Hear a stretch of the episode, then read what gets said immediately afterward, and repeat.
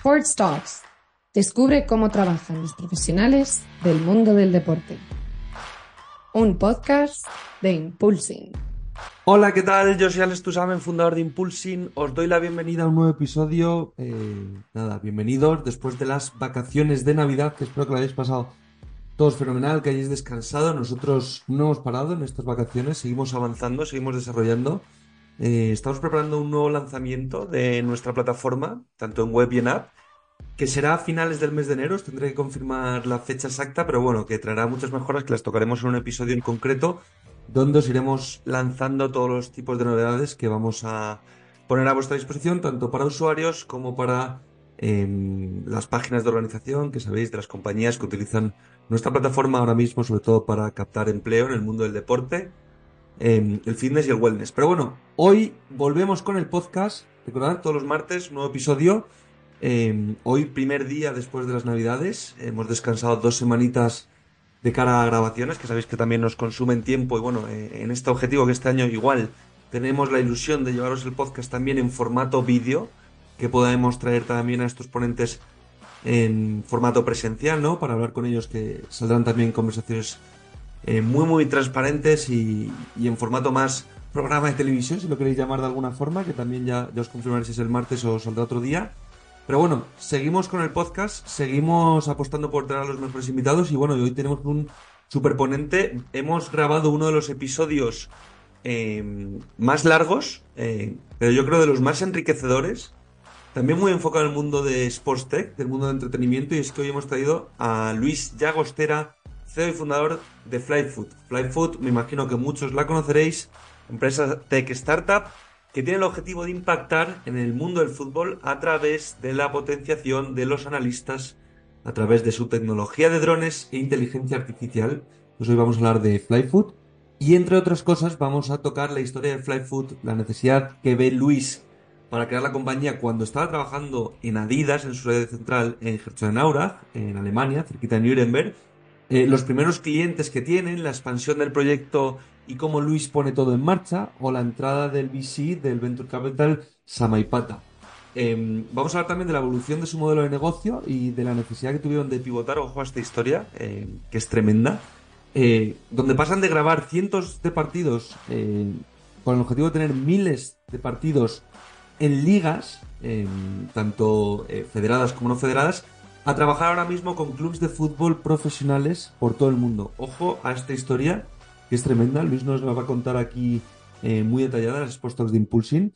Y bueno, también nos va a contar muchísimas historias como su día a día como CEO, el apoyo que tiene de socios como Fernando Hierro y Iker Casillas, ejemplos prácticos de su trabajo con clubes profesionales, los objetivos que tienen más ahora en el largo plazo con cuántos clubes trabajar, cómo han ido pivotando, cómo han ido adaptándose a las necesidades.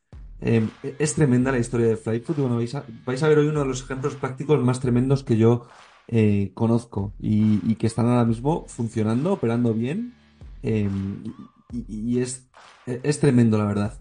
Y bueno, también Luis nos va a contar también el mayor reto al que se ha enfrentado y consejos para alguien que quiere trabajar en la industria del deporte y el mundo Sports Tech. Que Luis tiene muchísima experiencia que contaros, no solo como fundador de Flyfoot, eh, sino también, como todos sus años, trabajando en Adidas, en marketing, que también conoceréis la historia que es eh, muy impresionante. La verdad es que hablar con Luis siempre es, top, eh, porque es una persona muy transparente que os va a contar absolutamente eh, todos los pasos que ha dado y todo con la mayor claridad, no solo sus éxitos, cagadas, aprendizajes. Una auténtica masterclass, que sabéis que es el objetivo de cada uno de nuestros episodios. Así que nada, vamos a empezar. Volvemos con las Sports Talks. Estamos encantados de volver después de las Navidades. Estamos con energías, pilas cargadas a tope y empezamos primer episodio de este 2024, episodio ya 19 de esta eh, tercera temporada. Nos vamos acercando ya a los 100 episodios en las Sports Talks de Impulsion desde que arrancamos en verano del 2022.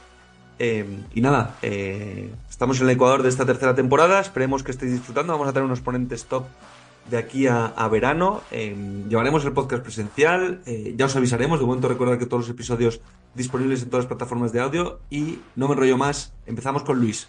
Bueno, Luis, bienvenido a las Sports Talks de Impulsing. Eh, encantado de tenerte con nosotros. Tengo muchas ganas de esta entrevista. ¿Qué tal estás? Muy bien, muchas gracias a ti por, por invitarme, Alex.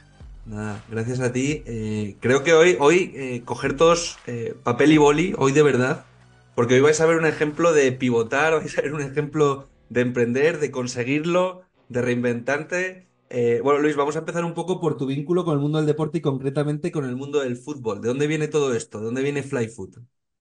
Bueno, yo, creo, que es eh, genético, ¿no? En casa mi padre es muy, muy, muy, fanático, eh, mi hermano es agente FIFA y siempre hemos jugado al fútbol desde pequeños, así que, que, viene de casa. Eh, y luego Flyfoot como tal, eh, yo creo que de lo mismo, ¿no? Eh, la primera versión de Flyfoot, el, el, el B2C, de, bueno, el modelo de negocio que era un CAS, era un Content as a Service, salía del ego, ¿no? Del ego del futbolista amateur que se quería ver como un profesional y ese es el germen del, producto. El tú jugar, verte, que es a, día de hoy eso solo lo puede hacer un profesional o un jugador de categorías inferiores que juega en élite, ¿no? Y sus partidos son grabados, como por ejemplo un jugador de Real Madrid que le graba a Real Madrid Televisión y puede ver el partido, ¿no? Claro, ese era tu caso, pero, pero, pero, pero la mayoría de los futbolistas a día de hoy no tienen una solución eh, de calidad que les haga sentirse como profesionales, ¿no? Eh, es verdad que, que ahora tenemos soluciones como Veo, que a mí me parece horrible. eh, el producto y, y la compañía como accionista seguro que es una maravilla, pero como, como, como producto, como consumidor, no como competidor, sino como consumidor, me parece horrible. Eh, pero bueno, es verdad que hace parte de la función de grabarte, ¿no? Pero no te sientes un profesional porque el producto para mí es incompleto. ¿Cómo llegas a esta idea? Porque tú estás, vamos a contextualizar, eh, tú estás trabajando en Adidas, ¿no? Eh, y pues bueno, estás en Alemania, encima de la sede central, rompes con tu carrera de ejecutivo allí y, te pones a emprender. ¿Cómo llegas a ese paso de dejar Adidas? Que muchísima gente que nos escucha puede tener ese sueño, ¿no? Trabajar en la sede central de Adidas en Alemania, en Herzogenaurach, que la conocemos tú y yo bien. ¿Y cómo llegas ahí y dices, oye, pues quiero emprender, empiezo otra vez de cero? y, y monto una compañía que por aquel entonces grabar con drones partidos de fútbol era algo irrealista.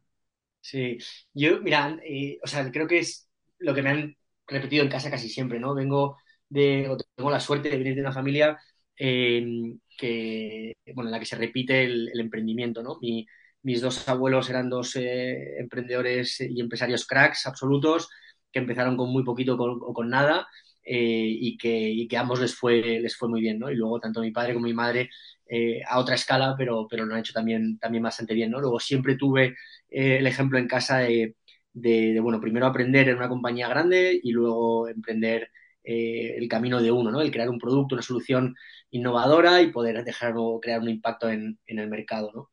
Eh, entonces, creo que mi paso por L'Oreal, eh, yo trabajo antes de estar en Adidas, trabajo siete años en L'Oreal, eh, al cual estoy súper agradecido, ¿no? Porque te enseñan las bases de, trabajar en una empresa multinacional y, con, y con caña, ¿no? Es decir, con, con intensidad. Eh, ahí me doy cuenta de que, que, tarde o temprano sí o sí voy a, voy a emprender, ¿no? Yo veía que ¿Pero en tenías la idea de Flyfoot ahí? ¿Tenías la idea de Flyfoot en L'Oreal o todavía no? en L'Oreal muy al final eh, tomo la decisión de seguro, seguro tengo que emprender, ¿no? Porque yo llegaba ya al final a alguna reunión en L'Oreal y decía, ¿qué, ¿qué, qué, hago aquí, no? ¿Qué coño hago aquí? Ya me quiero Sí. cortar las venas, este me está contando eh, una película, el otro está contando otra, yo ya no me siento involucrado aquí, esto es una locura. Entonces de ahí digo, bueno, voy a aprender seguro, pero, pero me apetece tocar un poco más una multinacional que de verdad me motive, ¿no? Entonces salgo de. L'Oreal y me voy, ficho por, como has dicho antes, por Adidas, como Global Digital Marketing Manager. Ahí estoy dos años en, en, en Gerson. Espectacular, eh, la, la, cultura de empresa, el producto, el marketing, todo increíble, pero es justo ahí, es justo en Adidas donde tengo la idea, ¿no? Eh, entonces, ¿cómo sucede? Es que eh, estaban muy de moda los drones, o empezaban a estar de moda los drones y se empezaron a estar de, moda las GoPro, las cámaras GoPro aquel entonces. Entonces yo dije, joder, alguien, alguien va a coger una GoPro, la va a poner en un dron y se va a grabar su partido de fútbol, ¿no? Entonces yo creo que eso, eso, joder, a mí me parece un productazo y yo me grabaría, ¿no? Parto de la base de que soy un tío súper básico y que seguramente, como soy tan básico, tengo unos gustos muy parecidos a todo el mundo, ¿no? Uh -huh. eh, y entonces, bueno, si yo lo compraría, lo va a comprar un montón de gente, solo, solo, solo hace falta configurarlo, escalarlo y, y, pegarle caña a esto, ¿no? Entonces, eh, el momento exacto es una, es una mañana en mi segundo año de Adidas donde veo en un portal, del, el portal de empleado pone, ¿qué es para ti el fútbol de aquí a 2030? ¿no? Una pregunta súper abierta. Entonces llamo a mi hermano y le pregunto y le digo, oye, yo voy a montar la, la presentación aquello que hablé contigo, ¿te acuerdas? y, y lo mando y, y a ver qué pasa. Lo mando y a las dos semanas me contestan y me dicen, oye, la idea ha quedado eh, tercera a nivel mundial de 3.000 proyectos de todo Adidas. Eh, te, invitamos a, te invitamos a The Farm, que es donde están los gurús de fútbol, donde están los, los que definen el producto de Adidas de fútbol en diferentes categorías para futuro. Y, y nada, voy para allá y alucino con el workshop y alucino con que la idea queda tercera, ¿no? Entonces la frase eh, que, a, que a mí me cambia la vida es una frase de uno del jurado y me dice, oye, me encanta eh, lo que has propuesto, no se llamaba Flyfoot, por supuesto, se llamaba Claro. Drone Football, o sea, una, una, una versión muy, muy barata, y me dice, pero es que la clave de esto, Luis, es que da igual el dinero que yo tenga en, en budget, que, que, que, que, que puedo tener a Cristiano, a Messi, a la madre Cristiano, a la madre de Messi, ponerlos en un anuncio, dice, da igual porque nadie le va a prestar tanta atención a un vídeo como a un vídeo suyo. Y lo que Claro. tú propones es brutal, porque tienes eh, un vídeo personal, un vídeo único y en una frecuencia semanal. Es decir, es un nuevo touchpoint entre consumidor y marca, donde el consumidor es la estrella del contenido todas las semanas. Esto es acojonante. Entonces, ahí mismo salgo de la, de, la, de la reunión, llamo a mi hermano y le digo, oye, hay que levantar pasta. A mí me da igual mi histórico en Adidas, me da igual estar quebrado un par de, de años o tres eh, y lo intentamos. O sea, no, no pasa nada, yo me vuelvo. Y entonces ahí es cuando se une Iván López Ríos, que es el director general de, Grupo Ocean, es nuestro primer, es cofundador y nuestro primer eh, inversor en capital. Y poquito a poco vamos configurando la primera versión de Flyfood, que es un CAS, es un Content as a Service, donde el usuario pagaba por tener sus partidos comentados, editados como un profesional, ¿no? Y eso nos deja, bueno, nos pone eh, arriba del todo en, en, en, entre las mejores startups de, Europa, sin duda, eh, y hace que entren, bueno, pues inversores de super nombre y, y que nos apoye gente muy, muy, muy importante. Claro, eso es importante, lo estás comentando la inversión, porque aquí contextualicemos. Claro, para crear un proyecto como el que has creado tú, necesitas el dron, que obviamente es inversión para grabar los partidos, gente que grabe el dron, pero luego también vosotros tenéis y teníais eh, una app, que luego hablaremos de toda la evolución que habéis tenido, donde el usuario puede ver el partido. Es decir, por poner un ejemplo, si en una semana tú grabas un simplemente partido de fútbol 11, son 22 personas, ponle alguno de banquillo, ponle que son una media de 25 a 30 personas viendo todas las semanas. Eso multiplicado por 10 partidos, estamos hablando de 300 personas, es decir, que, que ya de por sí vosotros vais a ir arrastrando comunidades muy grandes que luego necesitas un soporte importante para ir metiendo todos los vídeos, todos los partidos, toda la edición. O sea, es decir, que, que eso no se puede hacer sin una mínima inversión, ya no solo para equipos, sino para el propio software y, y- y el material, ¿no? Correcto, pero y además, eh, a ver, o sea, voy comentando varios puntos que has dicho, son súper interesantes. Lo primero es que yo, yo no he creado, o sea, yo, no, yo solo habría creado una mierda gigante, o sea, ya te lo digo. Eh, pero tengo la suerte de que se, se une gente muy buena al proyecto y, y- y- ellos ayudan a darle forma a, esa, a ese embrión, ¿no? A esa idea. ¿Sigues en Adidas? Cu- cu- Cuando lo empiezas, ¿estás en Adidas o lo dejas no, no, todo y empiezas? No, no, abandono y de abandono Adidas, me llevo mi bonus y con eso Sin dinero. a, Te vas sin, sin haber testeado, ni clientes. Nada, cero, cero, cero. Cero. El primer año, no, no, por supuesto, por supuesto. Es que, es que hay que hacerlo. O sea, yo creo que se hace así. Eh, si alguien es tan crack de poder empezar algo estando part-time, eh, o, o, o lee, ¿sabes? Pero, pero creo que no, no va a salir. O sea, creo que son los normales que no sale. De hecho, los inversores buenos, inversor profesional, lo que te pregunta es cuán- cuánta gente hay y quién está full-time. Porque eso significa skin in the game. Y si no hay skin in the game, un inversor bueno no te va a meter dinero. ¿Por qué? Porque significa que cuando venga un momento jodido en, en tu segundo, en tu emprendimiento, siempre te vas a refugiar en tu puesto de trabajo de día, ¿no? Entonces eh, vas a dejarlo caer y por lo tanto el dinero que el inversor ha puesto se va a ir a la mierda, ¿no? Entonces, un inversor bueno, un inversor profesional te dice cuál es tu skill in the game, si estás full time o no estás full time. Si estás full time y le gusta, te mete pasta. Si no estás full time, no, no te va a meter dinero nunca, ¿vale? ¿Cuántos empezasteis de cero desde minuto uno? Yo, yo, yo. Estabas tú, full time, solo. Sí, full time. Y luego estaba mi hermano en satélite, que me echaba una mano, pero él es agente FIFA. Y luego estaba Iván dándome dirección. Lo que pasa es que Iván es tan bueno y tiene tanta experiencia que, que Iván part-time eh, vale por 50 personas full time. Pero, pero es la realidad, es así. Entonces, el primer año es muy fácil, ¿no? De- de- de- muy difícil de hacer, pero muy fácil de, de conceptuar. Y es que teníamos que definir un primer modelo de negocio eh, y levantar pasta para, para hacer funcionar ese modelo de negocio, ¿no? Y esto es súper interesante porque ahí surgían muchas preguntas de, oye, ¿cómo valoramos la compañía? ¿Cuánto, cuánto dinero pedimos? ¿Cuánto tal? ¿no? Yo te cuento cómo lo hicimos nosotros, que, que, que no sé si es la mejor forma, pero, pero nosotros nos salió. Bueno, es una Eh, experiencia, es una experiencia real y aquí nos encantan las experiencias reales y es lo que más valora la gente, así que nosotros encantados de, de que nos cuentes la realidad de las cosas, Luis, porque yo creo que es lo, o sea, el entender diferentes modelos para que luego toda la gente que nos escuche también encuentre el suyo, sea trabajando para otro o trabajando para el mismo. Perfecto, pues, pues mira, eh, yo me vuelvo en mayo, junio del 17, eh, de 2017, y entonces la primera versión del producto, nosotros creíamos que había que venderle paquetes de partidos a las ligas senior no, no, no federadas, ¿vale? Eh, entonces yo me senté con, con cinco o seis ligas y todas me decían, joder, esto es cojonudo, pero yo no tengo dinero para pagarme 800 partidos que tengo todos los años, o 1000 partidos que tengo. Eh, te puedo comprar la fase final, te puedo comprar la copa, te puedo comprar tal. Pues, eh, ahí tuvimos la- el, primer, el primer giro de volante en el modelo de negocio, ¿no? Y no hay nada como preguntar. O sea, lo más importante al principio de una compañía son los feedback loops y es aprender rápido y aprender, y aprender mucho sobre, sobre tu producto, tu mercado, tu funcionamiento, etcétera, ¿no? Eso es lo más importante. Entonces, la gente peca mucho de no preguntar, pero compañías muy grandes ¿eh? pecan en no preguntar y hay que preguntar y preguntar y preguntar cómo lo utilizarías y, aquí- y cómo lo comprarías y no lo, por qué no lo comprarías. Y no vale con preguntarle a tu madre y a tu padre que te van a decir que todo es bellísimo, ¿no? Tienes que preguntarle a la gente que no conozcas y que te diga la pura realidad, ¿no? Entonces nosotros ahí preguntamos a esas ligas y nos decían, oye, nos encanta el producto, pero yo no tengo dinero para comprarlo. Entonces nos dimos cuenta de una cosa y era que el consumidor era el jugador, ¿no? por tanto ese es el real pagador.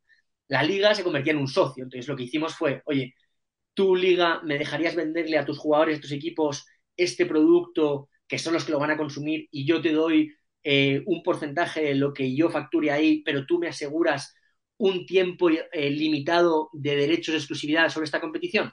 Y entonces bajamos la primera versión del contrato, empezó a funcionar y, entonces lo que, lo que ofrecíamos a la liga era, oye, yo te doy un porcentaje pequeño de lo que yo facture, yo me ocupo de todo, tú me pones en contacto con los jugadores y me das la legitimidad de hablar con ellos eh, y me das cinco años de, de, exclusividad para poder vender dentro de esas ligas, ¿no?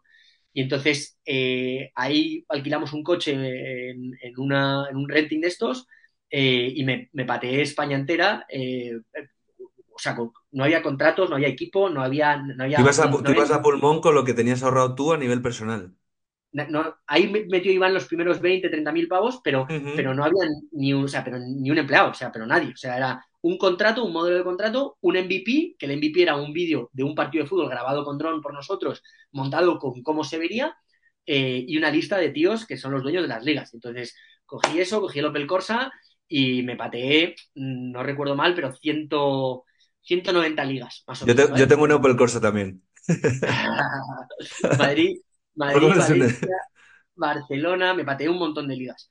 Eh, Qué y fuerte. entonces, en esas ligas, eh, mi speech era muy claro. Yo me sentaba con el tío y le decía, mira, ¿ves el vídeo este? Sí, esto es lo que puedes tener, ¿vale? Eh, lo que pasa es que me tienes que firmar aquí. No te va a costar un euro. Ahora me das cinco años para eh, poder llegar, hacer el deployment bien de, todas las, de toda la, competición, grabar, no sé qué, yo te doy un porcentaje. Tú te vas a diferenciar porque tu competidor no lo va a tener, eh, o es difícil que lo tenga, y, al final van a querer los equipos van a querer jugar en tu liga, vas a reclutar más equipos, vas a crecer tu modo de negocio, va a tener más visibilidad, los jugadores se van a convertir en tu herramienta de marketing, que es nada mejor que poner a un consumidor a hacerte marketing porque lo van a compartir en redes sociales, y así es como va a funcionar. Y entonces, después de coger esa firma, en, ese momento me iba a ver a su competidor en la calle de al lado y le decía, oye, vengo de firmar con tu colega, o, lo, o no lo tienes, o, o, se lo va a llevar el todo. Y así firmamos 180 ligas en por toda cuatro, España. Cinco meses, por toda España. Y eso fueron, el, como, como yo eh, cuantificaba, eso eran 85.000 jugadores senior no federados en Qué cuatro locura. meses que estaban esperando el producto, ¿vale? Entonces, con esos contratos y con el siguiente ejercicio que te digo, le pusimos valoración a la compañía y levantamos el primer capital, eh, serio, en una, en una, ronda seria. Eh, uh -huh. Y entonces, seria me refiero a, a cantidad y, y, y, a, y, a, inversor. Y entonces uh -huh. ahí... Pero ya, ahí ya con fondo o ahí seguís con Business no, Angels? Business Angel, Angel puro y duro. Uh -huh. eh, pero, pero Angels buenos, o sea. Angels ya que habían invertido en cosas importantes y eran, y eran buenos. Entonces dijimos, oye, no, no, sabemos valorar la compañía, porque no tengo ni idea cómo ponerle este, tengo un montón de contratos, un PowerPoint, un vídeo, un MVP y, un, y, una idea buena, pero no hay ni aplicación ni nada. Y entonces ahí dijimos, bueno, ¿cuánto dinero necesito para recorrer desde el momento en el que estoy hasta mi siguiente base? ¿Cuál es mi siguiente base? Mi siguiente base es estar operando con no sé cuánto, hay que pagar una aplicación ahora, hay que pagar un no sé qué y tal. Entonces todo eso lo medimos en 250.000 pavos. Uh -huh. Entonces, si por norma, eh, un venture capital bueno siempre te dice que no te diluyas más del 30%, 25, 20 es lo normal, lo, lo, uh -huh. lo idóneo. Entonces dijimos, bueno, pues 250.000 pavos, 25%, la compañía vale un kilo eh, y con esto levantamos el capital para llegar a base 2 y ya veremos a, a, qué hacemos. Y entonces eh, así lo hicimos. Vimos cinco inversores, los cinco invirtieron, direct, pero directo, eh, y levantamos los primeros 250.000. Con eso, el año 2 de Flyfood ya reclutamos equipo, montamos aplicación, y hacemos el primer deployment de operaciones de, de, de, de grabación en las primeras ligas. Eh, es decir, para ver el mercado real. Y eso Estamos hablando de li ligas federadas y no federadas, ligas de todo tipo. De momento es ligas no federadas, senior no federado. Eso fue el primer, uh -huh. eh, el, las el primeras ligas que abrimos. Exacto. Uh -huh. ¿Por qué lo abrimos así?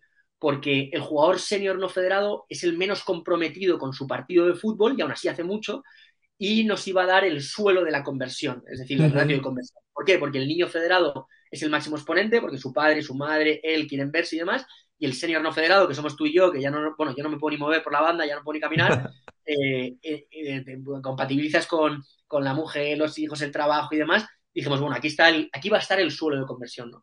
Entonces, ese suelo de conversión, en las primeras 9, 10 ligas que abrimos, fue un 64%. Es decir, dos de cada altísimo. tres equipos, altísimo, compraban Flyfood todo el año con churn cero, ¿vale? Uh -huh. Y un producto, eh, Alex, de mierda. O sea, pero de mierda es que el, el vídeo estaba muy bien grabado, tenías un buen comentarista, pero entregábamos tarde, no, no era uniforme, había errores en, en, en, los jugadores no llevaban camiseta con el número, era muy difícil tener datos sólidos, ¿no? Estábamos empezando. Pero los ratios de conversión eran espectaculares. Uh -huh. y, y, nada, y entonces eso nos valió para levantar la segunda ronda, levantamos medio kilo, valoración de 2 millones antes del año, antes de cumplir un año habíamos duplicado la valoración, eh, y ahí ya las cosas se, pudieron, se, pusieron un poco más serias, ¿no? Porque ya, estábamos, ya teníamos una conversación abierta con Nike, con, con Nike que casi, nos, casi, casi desaparecemos por, por mi culpa, eh, y esto es un aprendizaje gigante, Alex. ¿Que desaparecisteis por qué? ¿Con Nike? Casi nos, casi nos, pegamos una leche por culpa de Nike que alucinas, y ¿Sí? te cuento en detalle. Sí, sí, flipas. Y cómo al final nos fuimos con Adidas. Esto es brutal. Eh, yo, yo, habiendo trabajado en, en, en Adidas, claro. eh, yo decía, bueno, eh, a mí me encanta Nike también, es la realidad. Yo intenté entrar en Nike, pero no, no, lo conseguí. Luego acabé en Adidas, pero no lo conseguí en Nike. Porque el marketing de Nike me parecía más, más eh, impresionante, ¿no? Entonces, eh, cuando empezamos conversaciones con Nike, hablamos con tres o cuatro eh, personas de Nike y les mostramos Flyfoot y decimos, oye, esto es Flyfoot, es una comunidad, es gente que se paga para ver sus vídeos no son usuarios, son suscriptores de pago, o sea, es gente uh -huh. que de verdad le mola el fútbol.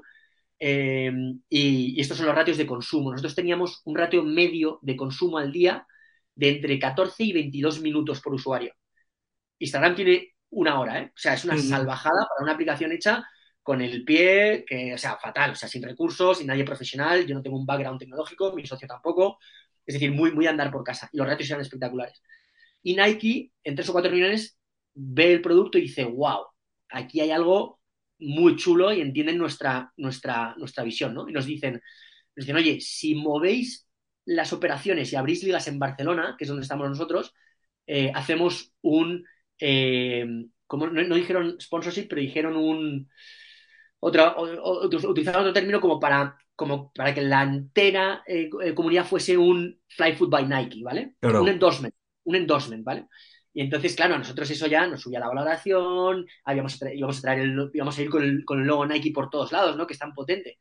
Eh, Tú acudías entonces, a ellos para hacer un patrocinio, es decir, que al final, o sea, englobasen, digamos, toda vuestra comunidad bajo la marca de Nike. Claro, ¿por, ¿por qué? ¿Por qué el interés de una marca tan grande como Nike o Adidas? Porque la data que tiene Flyfood, que la seguimos teniendo, de claro. esa gente, de ese futbolista amateur, para una marca tan grande... Producto deportivo compra a muerte. Claro, claro. Porque compra muerte, porque tengo en qué equipo juega, en qué superficie juega, a qué, en qué día juega, de qué equipo es fan, quién es su ídolo, quién es su ídolo, qué botas tiene. Entonces yo tengo la parte de mercado del producto en uso. Y uh -huh. Nike y Adidas tienen ni idea de eso. Pues ellos pueden saber lo que han vendido, lo que han vendido en Footlocker, en el Q2, en el Q3, pero no saben qué botas tienen en tres meses y qué botas tienen en un año. Yo sí lo uh -huh. veo. Entonces, mi lead era hiper cualificado, ¿no? Entonces, y poder targetizar, oye, vamos a por delanteros de Adidas, eh, que los tengo a todos por nombre y apellido, tardo un minuto en configurar esa campaña dentro de, mi, plataforma, ¿no? Entonces Nike la, la, alucinó y nos dijo, oye, si abrís ligas en Barcelona eh, y tenéis el foco de operaciones en Barcelona, eh, lo hacemos. Y efectivamente, o sea, mmm, internamente estrujé a todo el equipo para poder llegar a eso, casi nos matamos por el camino, porque no habíamos volado nunca en Barcelona, porque no habíamos, eh, no habíamos abierto operaciones en Barcelona, no teníamos ni una oficina ni nada en Barcelona, y abrimos creo que fueron 17, 18 ligas. Y con las 18 ligas abiertas, de repente nos hacen un ghosting espectacular. Eh, la chica que, trabajaba ahí eh, deja de llevar el proyecto, no contesta emails, hablo con otro chico que trabaja en, Nike y me dice, tío, te pido mil perdones, sé que para ti esto es tu vida, la persona que lo lleva, eh, la chica esta, me lo describió muy fácil. Me dijo, tío, normalmente suele meter demasiado trabajo en la mochila de lo que puedes sacar, así que yo te diría que, no la esperes, que tires para adelante. Pero es todo meses y meses, ¿eh? Pues esa, parte, esa parte yo no la conocía. Y os fuisteis a Adidas ahí. Y entonces ahí fui a Adidas. Y entonces en Adidas, que yo tenía relación con, la gente de ahí, me, dijeron, oye, la frase fue, ¿cuánto, eh, qué te parece Luis si podemos utilizar a Marcelo y a Bale como imagen de Flyfoot para abaratar el palo que me vas a meter? ¿Vale? Eh, te lo hago un poco más coloquial, pero fue esa la frase. y entonces dijimos, bueno, vamos a hacer una campaña para testar cómo funciona eh, y, a partir de ahí vemos cómo tira, ¿no? Más allá de irnos con el endorsement, porque mi objetivo también era eh, volver con Nike en cuanto esta tía pudiese salir de ahí, ¿no? Pero bueno, el aprendizaje que te decía antes es que una compañía pequeñita, que es muy flexible, no puede estar esperando a los tiempos de una multinacional porque te, ahogas por el camino, porque sus prioridades son diferentes a las tuyas y ese es un learning gigante. Eh, por muy grande y apetitoso que suene el deal, tu prioridad es tu burn, tu MRR eh, y tu, tu, modelo de negocio al fin y al cabo y no un patrocinador. Total. Y entonces con Adidas sacamos una, campaña y lanzamos las Predator Mutator de Pogba eh, y fue espectacular. Creo que cobramos tres euros y medio por, usuario en la, en la, en la plataforma en una campaña que duró tres semanas. tres euros y medio, cuando Adidas normalmente paga eh, bueno, pues un CPM o un CPV, pero, pero no suele pasar de los 20 céntimos o 45 céntimos como muchísimo. Eh, pero bueno, 3 euros y medio, lo que cualificaba mucho el, lead, ¿no? Eh, y esa es la primera versión de, la compañía. Claro, porque ahí, claro, estamos hablando de la primera versión que no tiene nada que ver con la versión de ahora, que lo hablábamos fuera de cámaras para entender bien, bien, bien la historia, que, que muchas de las personas aquí yo creo que más de una la conocerá, pero hoy nos la vas a explicar tú al detalle. Em, claro, vosotros pasáis de eso a que de repente os dicen, oye, Luis, cuando ya has desarrollado todo y tienes, ¿cuántas ligas hablábamos fuera de cámaras? ¿Ciento y pico o ya eran 300? No, el, objetivo eran 150 en la temporada 21-22. Pues ahí de repente os dicen, oye, Luis, que no puedes volar, que no te autorizamos y tienes que pivotar el modelo de negocio y empezar a trabajar con equipos profesionales y dejar un poco la primera visión que teníais con, la plataforma, ¿no? Con Flyfoot. Sí, bueno, entre medias sucede el COVID, ¿vale? Eh, es verdad que eh, nosotros nos invierte Samaipata, eh, que es el mejor o de los mejores fondos de tech startup del mundo, te diría yo, pero seguro, seguro de Europa. Em, y eso es un, periodo que dura, que dura 20 semanas, como 5 meses. Duró la due diligence y todo el, lío, ¿no? Fue desde diciembre del 19 hasta mayo del 22, del, perdona, mayo del 20, el 22 de mayo, que el día de mi cumpleaños, me hacen, me hacen la transferencia pero durante ese periodo aprendemos muchísimo de esa, de Maipata porque son cracks absolutos, eh, tanto José del Barrio como Sebas, como bueno, pues el resto del equipo, Pablo y demás, y nos enseñan mucho sobre, nuestro, nuestro, modelo de negocio. ¿no? dicen, oye, tío, tus variables de éxito son estas, tus efectos son esto, tu producto tiene que salir así, o sea, te, te ayudan mucho a entender tu negocio y al final de ese proceso ellos te dicen, oye, vamos para adelante, no vamos para adelante, ¿no? Entonces al final sí que invirtieron eh, en pleno COVID. Eh, eso lo cumplieron, ¿eh? que lo normal la naturaleza del negocio, de un negocio o de un venture capital es que cuando hay, eh, yo qué sé, pues eh, algún, un evento como la pandemia, además, el, dinero se para todo. se para todo, pero estos no, estos fueron para adelante, cumplieron con su palabra y chapó. Eh, error mío es que durante esa temporada, cuando acaba la 2019-20 y nos metemos en la 2021, nadie sabía cómo de grande o de largo iba a ser el periodo de bloqueo del COVID, ¿no? Entonces, esa primera temporada, la 2021, se, se, juegan solo nueve ligas en toda España, federadas ya abrimos federado, ¿vale? Junior federado, que era nuestro máximo de conversión, ¿no? Y entonces abrimos cinco ligas masculinas y cuatro ligas femeninas. Y los ratios de conversión se mantuvieron intactos. En el masculino eh, estábamos en un 75%, había mejorado el producto, mejoraba el target, eh, sin que incrementamos el ticket y demás, perfecto. Y en el femenino 50% de conversión. Uno de cada dos equipos de niñas pequeñas se compraba, ¿no? Em, Ahí compraba el club, compraba la familia, es decir, paga el niño, pero lo gestionéis a través del club, me imagino. Muy, muy buena pregunta. Eh, esto fue una de las complejidades. Eh, en los equipos que eran prioridad, es decir, un A, un, un juvenil de honor A o algo así, solía pagar el club porque le interesaba tener esa imagen. Cuando era un B, un C o un club no, de no primera línea, eh, el coste se dividía entre los padres y se hacía un, una especie como de, pago colaborativo y pagaban para tener las imágenes de todos. ¿no? en el caso del fútbol femenino, puedo hablar con hechos, o sea, no, no a mí me da igual que esto le duele a alguien o lo que sea, es la realidad, yo no, vengo a mentirte, vengo a decirte la verdad. En el caso del fútbol femenino, lo que ocurre es que eh, los padres se turnaban por llevar a las niñas. Es decir, un padre pasaba a buscar cinco hijas eh, o cuatro. Entonces, en realidad había dos o tres padres viendo el partido. Entonces, claro, esa conversión eh, no podía ser nunca jamás igual que la del masculino, donde van todos No. los padres y muchas madres a ver el partido, ¿no? Luego, la realidad es que el femenino, desde base, a día de hoy, no se apoya igual que el masculino, ¿vale? Eso es real. Y yo he hablado con padres y les digo, oye, ¿por qué no? Y me dice, tío, porque es que el nivel de, competi- de competición es horrible, ¿sabes? O sea, es que, es que este, yo vengo aquí para apoyar a mi hija, no para ver el fútbol. En el Claro. caso de mi, de mi hijo, vengo para apoyarle a él y para ver el fútbol, ¿no? Y eso es un componente que hay que tenerlo en cuenta. Es muy interesante. Sí, claro, esa, parte de entretenimiento, porque al fin y al cabo a ti te compran un producto que entretiene. O sea, no, no, o sea, es su funcionalidad principal, ver un partido por entretenerle. Entonces, si, si hay un padre que no quiere ver el partido de apoyar, eso es muy, muy interesante. Total, total, total. Entonces, eh, bueno, durante esa temporada mm, yo intento hacer el mínimo recorte posible en el equipo, pero sí que hago recorte, eh, con vistas a la siguiente temporada, ¿no? Y le ponemos mucha pasta al software de inteligencia artificial, que es la primera versión del software que tenemos ahora, ¿no? Nuestro software de inteligencia artificial nos costó una pasta, pero cuando todavía no estaba tan de moda la inteligencia artificial, mucha gente decía, "Ah, eso no vale para nada, no sé qué, tal, eso es un bluff, dentro de 20 años y tal, pero nuestro software ya eh, se veía un partido de fútbol amateur, identificaba los hitos de, máximo interés para un espectador, goles, paradas, penaltis, regates y corners, lo sacaba en un video resumen, lo compilaba en un resumen de 10 minutos, en el mismo software entraba un, un locutor desde su casa y narraba esos 10 minutos como si fuese la final de la Champions, se cerraba y se subía a la aplicación. O sea, el proceso eh, muy novedoso, súper innovador. Y entonces, en la 21-22, ya se ha acabado el COVID, ya se va a jugar todo, todas las federaciones, no federado vuelve a jugarse y demás. Tenemos el objetivo de abrir 150 ligas, abrimos las primeras 50 y en octubre, noviembre, el Departamento de Censura nos dice que, que no tienen manos para validar tantos vuelos, nos ponen un, un techo de 100 vuelos al día, que para nosotros eso no es nada, porque nuestra visión era hacer 3.000 vuelos al día o 4.000 vuelos al día por toda España. ¿Qué pasa? Eh, claro, y ahí, y ahí tenemos, que, tenemos que girar el volante. Lo giro tarde, ¿vale? Lo giro tarde porque intento, se, de, de aquel momento ya teníamos abiertos el servicio de Fly Food Pro, que es lo que hacemos hoy, que es dar servicio a, a clubes profesionales, pero no era nuestra prioridad, nuestra prioridad era el amateur, ¿no? Pero ya le dábamos servicio pero a es que con Madrid 4.000 vuelos al día, claro, ahí teníais una liada que me imagino serían sábado y domingo generalmente, que es cuando son todos los partidos. En 100 vuelos al día, 100 vuelos al día era el límite, pero nuestra idea era llegar No, no, a pero vuestro objetivo, claro, claro, que teniendo un objetivo de, de 4.000 vuelos al día, claro, ¿cómo no vas a pelear por tu idea teniendo claro, ese- claro. esa potencialidad? Claro, claro, claro. Y, y todo contratado. Ojo, que estamos en medio de temporada. Todo contratado. O sea, esta es la, la, la- la liada. Entonces, eh, ¿qué- co- co- ¿por qué intentamos girar tarde o por qué creo que giramos un poco tarde? Es que eh, después de que nos pones el bloqueo decimos, vale, hay que dar servicio porque ya está contratado, tenemos un montón de ligas, vamos a intentar hacerlo con otra tecnología que no sea con drones. Entonces, hago un picheo con, con Pixelot y con Veo, que seguro que las conocéis, son las cámaras estas que, que siguen el Ujú. partido.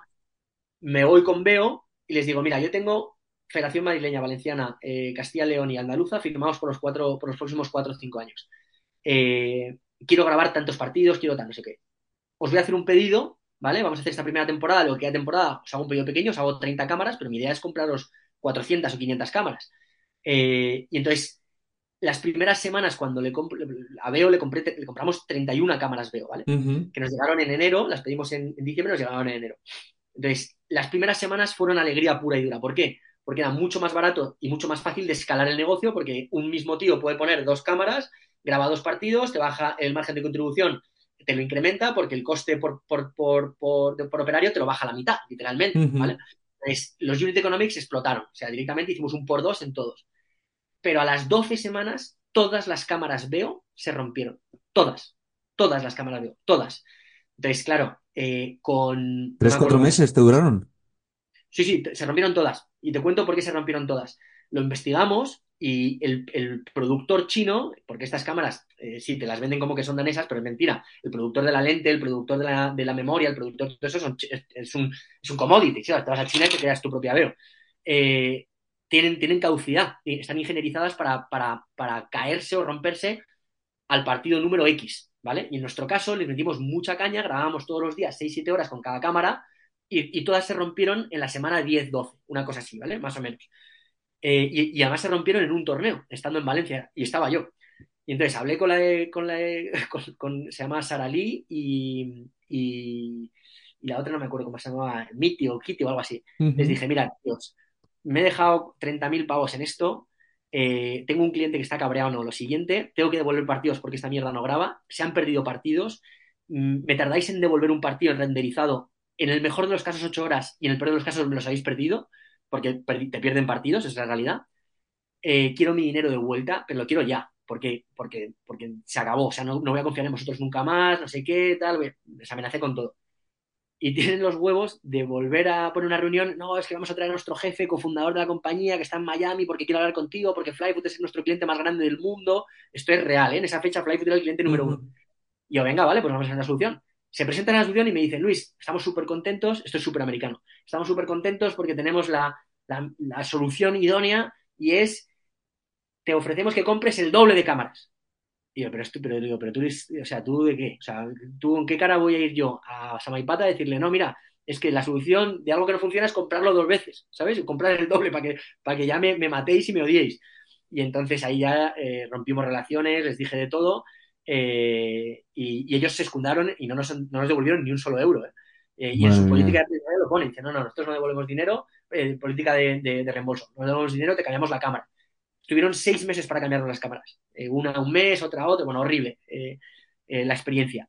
Y entonces ahí, cuando agotamos las vías para poder grabar fútbol amateur, eh, decimos, bueno, miento, cuando, justo decimos, tío, ya esto es dificilísimo de salvar, eh, contemplábamos incluso comprar el doble de cámaras, como diciendo, bueno, pues se mete un coste, cada dos años se cambian, se graba menos, yo qué sé recibimos el email del CEO de Y Combinator. Y Combinator es la aceleradora esta que son putos cracks absoluto, ¿no?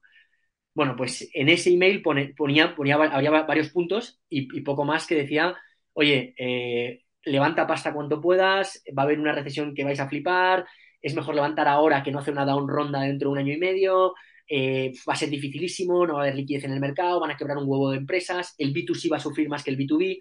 Entonces, con ese mail, la situación del B2C nos reunimos con el fondo y con mi socio Iván y, y, analizamos la compañía como dos empresas, B2C y B2B. Y entonces, claro, nos miramos y decíamos, joder, en el B2C éramos 230 empleados, 230 empleados, la compañía hace muy poquito margen por partido y esto es un volumen, es un negocio de volumen, pero volumen es gigante. Claro, necesitamos eh, enterrar dinero para poder crecer a la altura de esas métricas para que paguen esa valoración, para que la compañía siga creciendo y el mercado, según dicen estos tíos de Y Combinator, se va a secar, o sea, se va a secar por completo. Y encima el B2C va a ser aún más agresivo. Y en el otro lado que tenemos, tenemos un B2B donde de repente tenemos el Atlético de Madrid, el Valladolid, el Leganés, equipos de primerísimo nivel, eh, donde todos los años repiten y compran un poquito más de, ese servicio. Joder, a ver si, si nos estamos equivocando. Y, y, este mercado, el B2B, parece que se va a secar menos. Entonces ahí decidimos poner en hold el B2C centrar todos los esfuerzos en el B2B, traspasar los aprendizajes del software del, del B2C al B2B y entonces, claro, eh, en, cuanto mostramos un poquito la solución, distancias, velocidades, aceleración, deceleración, predicción de juego, todo desde una imagen de dron compatible con tu cámara fija y demás, los clubes de fútbol dijeron, o sea, eh, esto es lo mejor que he visto en mi vida porque me, me, me, junta las dos. Me junta poder contratar un servicio de dron o que formen a mi analista como piloto de dron y me dan un software súper fácil diseñado por analistas y construido por ingenieros. Súper rápido, entrega muy fácil, eh, el onboarding estirado. Es una, es una, es, o sea, es, es, una solución muy, muy, muy buena, ¿no? Para muchas categorías dentro del club. Y que utilizan, en sus, y que utilizan sobre todo en sus entrenamientos, ¿no? En, sobre todo enfocado en entrenamientos cuando es primer equipo y cuando es academia, o filial o academia, eh, partido y, y, y, entrenamiento, ¿no? Luego, claro, porque hay, ahí en partido, ahí en partido, o sea, graban, grabáis los partidos, aunque sean de fútbol, se los seguís grabando porque podéis grabar hasta 100 partidos al día máximo. Eh, correcto, correcto. Vale. En, en, Madrid tenemos un límite de hasta 100 partidos al día. Claro, pero con los clientes que tenemos ahora, eh, Atlético de Madrid, Leganés y demás, no, no, llegamos a 100 solo en Madrid. Luego no rompemos ese, ese mm, a decirlo, ese ese límite, ¿no? Ese techo. Uh -huh. Qué bueno, qué interesante. O sea, e, e, es un pivotaje máximo, claro. Y ahora, por ejemplo, vosotros, eh, vuestro equipo está estructurado sobre todo, bueno, eh, estás tú a la cabeza, pero tenéis eh, muchísimos, digamos, eh, ya no tantos operarios y pilotos de dron, sino que también tenéis ahora un departamento más tecnológico de producto, desarrollo de software, me imagino, ¿no? Correcto, cambia la compañía, ¿no? Entonces, en la primera versión era, era principalmente un equipo grande de tecnología y un equipo gigante de operaciones, de operativa, eh, con toda la complejidad que eso tiene, y, y ahora es un equipo de tecnología eh, apoyado con un equipo pequeño de operaciones, pero luego el, el- el- el kit de la cuestión es que es muchísimo más fácil de escalar esta compañía porque es puro software. Y aquellos clubes que quieran recording, lo podemos escalar de dos formas. O ponemos un piloto nuestro, que, que es, que- que- que es una solución bastante... Recording el eh, grabar los partidos que ellos quieran, ¿no? Exacto, entrenamientos o partidos que los quieran con, un- con personal de Flyfoot, ¿no?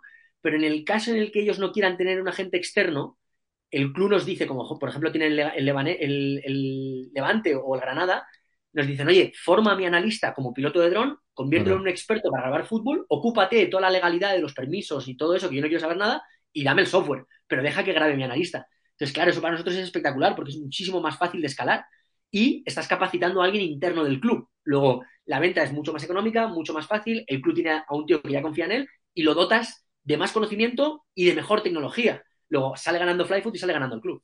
Ahora trabajáis y ahora vuestro foco está en clubes profesionales de fútbol, ya no solo en España, sino que también trabajáis en otros mercados, como por ejemplo México trabajabais, ¿no? Creo que he visto también alguna vez por ahí. ¿Y en algún país más estáis?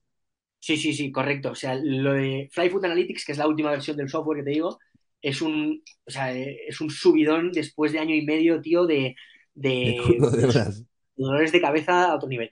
Eh, ahora mismo tenemos activado servicio en España, Bélgica, Dubái, Uruguay, Argentina, México, eh, Francia, eh, y seguro que me dejo algo por el camino. Y Suiza, y Suiza también. Eh, equipos de primera y segunda división, primera y segunda división y, a- y- y- y algún cadete o algún juvenil de, de- de- de prestigio también, también lo tiene. Al trabajar en tantos países, ¿cómo es el tema de las operaciones? ¿Cómo llegáis a cada mercado? Claro, eh, o sea, con el software es muy fácil porque, porque el software es- tiene un onboarding, eh, el diseño es ganador, o sea, el diseño es espectacular porque, como te decía, está diseñado por analistas y construido por ingenieros. Nuestros competidores tienen el software construido por ingenieros y diseñado por ingenieros, entonces solo lo entienden ingenieros y es horrible eh, hacer el onboarding y tardas 80 horas y tienes 400 funcionalidades que no valen para nada. Eh, pero este onboarding está, o sea, este, este software está diseñado por analistas, ¿no? Entonces, eh, hacer un onboarding de, software es muy fácil, ¿no? Nosotros ubicamos la llamada, hacemos la demo, lo quieren probar, mandamos su licencia de, trial y a partir de ahí ponemos una de training, que son 20 minutos, otra de training si lo necesita el analista y a partir de la segunda o tercera sesión ya están completamente entrenados para poder funcionar como quieran. Y en la parte de recording, eh, si es el propio analista el que vuela, nosotros nos ocupamos de los permisos, es decir, nuestro equipo de aeronáutica legal con Carlos Gil y Pedro Villegas a la cabeza eh, desbloquean toda la parte de permisos, coordinaciones, En licencias, cada país. En en cada cada país. país. Sí, sí. Claro, en Europa es fácil porque es la misma, excepto UK, que es muy parecida, pero no, no es el mismo gestor. Pero Europa es muy fácil. Eh, de hecho, la selección de Rumanía eh, para el Mundial nos ha pedido que, digo, para el Mundial, para Eurocopa, perdona, eh, nos ha pedido que, les demos servicio en Alemania porque tienen ahí su fase de grupos. Y entonces les vamos a dar servicio en Alemania. Entonces, para nosotros eso es relativamente fácil porque no hace falta desplazarse. Y en los clubes en los que se necesita personal de Flyfoot yendo al club, pues es muy fácil. Se, trabaja un- un- una planificación de entrenamiento y partido por categoría, eh, se crean unos canales de comunicación activos durante toda la semana eh, y se acude a las grabaciones que necesita el club. Eh, en el caso del Atlético de Madrid, que nosotros trabajamos para ellos en 18 categorías, incluido primer equipo, en la, parte de primer equipo hacemos solo las coordinaciones, pero hemos formado al analista y por lo tanto piloto, pero en el resto del club es todo piloto nuestro y, software nuestro, ¿no? Bueno, pues en el caso de del Ferro, nosotros mandamos nuestros pilotos y están ahí todo el día grabando todo de todo. Pero claro, esto es un winning point porque el Atlético de Madrid, nosotros llevamos cuatro años con ellos y esta renovación es por tres años más. Ellos lo han interiorizado espectacularmente bien porque son súper, pero súper cracks. Eh, ellos saben que la imagen de dron es superior a la cámara fija, han visto que el jugador aprende mejor y aprende más rápido con cámara con dron, porque tienes un plano mucho más fácil de entender para espacios, eh, perspectivas, eh, responsabilidades colectivas, individuales y demás. Y entonces nos han pedido grabar hasta los entrenamientos individuales, ya no solo entrenamiento de equipo, individual también, recuperación de jugadores y demás, o sea, todo está grabado con dron. Y eso luego nutre a muchos departamentos, médico, analista, metodología, entrenador, eh, de, de, esa riqueza de esa imagen, ¿no? Y si encima luego lo tratas con el software, pues tienes unos datos espectaculares. Dato y vídeo, porque hasta la fecha el GPS a mí me encanta. GPS es brutal, es una herramienta increíble, pero no tienes una referencia visual de cuándo han sido esos sprints.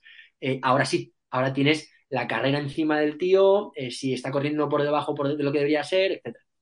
¿Cuál es vuestro target en un club? Es decir, tú dices, oye, vamos a tocar este club, ¿a quién tenéis que llegar? ¿A un entrenador de un primer equipo, a un director de cantera, a un director de metodología?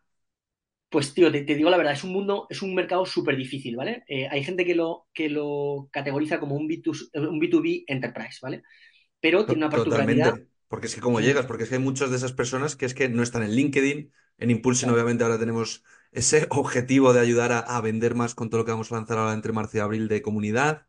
Pero claro, vosotros, vosotros tenéis ahí un rol, yo, lo veo desde fuera, muy difícil porque pueden ser varias personas, ¿no? No, no está atado solo a una. Claro, exacto, pueden ser varias personas. Eso es un winning point dentro de un mercado complicado, ¿no? El, mercado complicado es que si lo tratamos como un B2B enterprise, hay que entender que los tiempos son largos, el, proceso de validación es múltiple, no hay solo un checker, hay varios checkers que hay que pasar, hay un huevo de gatekeepers y demás, pero eh, la mayor complejidad que yo he encontrado en este mercado es el resultado deportivo del primer equipo. Es decir, una victoria eh, hace que el flujo de trabajo siga hacia adelante, ¿no? Y una derrota puede puede romper todo. Y, varias derrotas consecutivas del primer equipo te derrumba un contrato. A mí me ha pasado, ¿eh? O sea, con, con el contrato. Que encima es la culpa del software. ¿El qué, perdón? Que encima es la culpa del software, no, no, total. Es que el fútbol es así. Se culpa todo. Incluso, antes de eso, ¿eh? ¿eh? Eh, Alex, te lo juro, yo he tenido, tenido equipos, pero varios, ¿eh? No te hablo de dos o tres, varios. Con el contrato enviado, con habiendo sentado con el presidente, el director deportivo, el entrenador, todo el mundo ok, el entrenador de repente ya no se siente apoyado por el, por el director deportivo, guerra interna, guerra política, uy, uy, uy, echan al entrenador y no se firma. Y no se firma, no se firma, ¿eh? y se acabó. Entonces tienes que esperar a que venga otro mister, que lo quiera, que no lo quiere y demás. Hay una cosa que sí nos está beneficiando ahora y es que la imagen de dron ya es unánime, que todos los entrenadores quieren imagen de dron. Igual tienes uno o dos entrenadores que no lo quieren, como puede ser Mendilibar, por ejemplo. Nosotros entramos en Sevilla con San Paoli eh, y cuando llegó Mendilibar dejamos de grabar primer equipo, empezamos a grabar academia. Eh, Mendilibar esa temporada en Liga fue un resultado regular, pero en, en, UEFA lo hizo, en Europa League lo hizo increíble. Luego es verdad que, esos resultados no fueron a ningún lado, pero porque acabó saliendo, pero, pero me refiero que la imagen de Ron cada día es más aceptada y más deseada por todos los entrenadores. Y si miras la lista, Alex, todos los grandes tienen dron, todos, todos. Pochettino, eh, Tuchel, eh, eh, Arteta es un loco de los drones, Mourinho tiene su dron propio y encima lo proyecta en una pantalla de cine en el propio campo. Luego, es una facilidad para que el jugador entienda y, la gente que tiene la cabeza en su sitio, pues toma la decisión a favor, ¿no? Pero como tú dices, es muy difícil eh, el targetizar. Entonces, nosotros lo que hacemos es que intentamos generar una conversación con un analista, dos analistas o tres analistas. Y a partir de ahí, si ese analista lo ve bien, le gusta, tiene, un, programa lo va filtrando una cámara que tal, él lo, pueda pedir, por lo menos al club, de, oye, ¿queréis mirar esto? Y a partir de ahí ya eh, lo ven. Es verdad que nosotros ya tenemos un nivel, ya le damos servicio a Atlético Madrid. Joder, tenéis ya eh, clientes, claro, que te sirven de venta para vender a otros. Al Levante, exacto, Club América, eh, Boston River de Uruguay, ya, hay, ya hay Genk en Bélgica, ya, hay, ya hay nivel. ¿Y tu día a día, cómo te organizas? Es decir, ¿a qué le das tú más foco como director general? Porque tú estás metido mucho en, venta, en relación, pero también te hemos muy metido en toda la parte de software, eh, de que el producto funcione, ¿no? Al fin y al cabo estás metido en todo, eh, pero también, ¿dónde pones más foco? Vale, mira, mira, tío, esto es una pregunta que es la leche y nos daría, o sea, de interesante, ¿eh? pero nos daría para escribir un libro casi. Em, tú, te metes, tú conociéndote te metes en todo. sí, sí, sí, a muerte, no, vamos, ya sabes, me apunta lo que sea. Eh, lo, primero es, en, un caso, en un caso de uso, hay que entender el, rol del CEO en relación al, stage de la, compañía o el stage del producto, ¿no? Eso es importante, ¿no? Y luego está lo que, lo que yo hago o intento hacer, ¿no? Eh, eh, en el momento en el que está Flyfood ahora mismo, ahora mismo, yo tengo un rol muy cercano a ventas, ¿vale? Muy cercano a ventas, muy cercano a producto y muy cercano al cliente, a relación del cliente, ¿vale?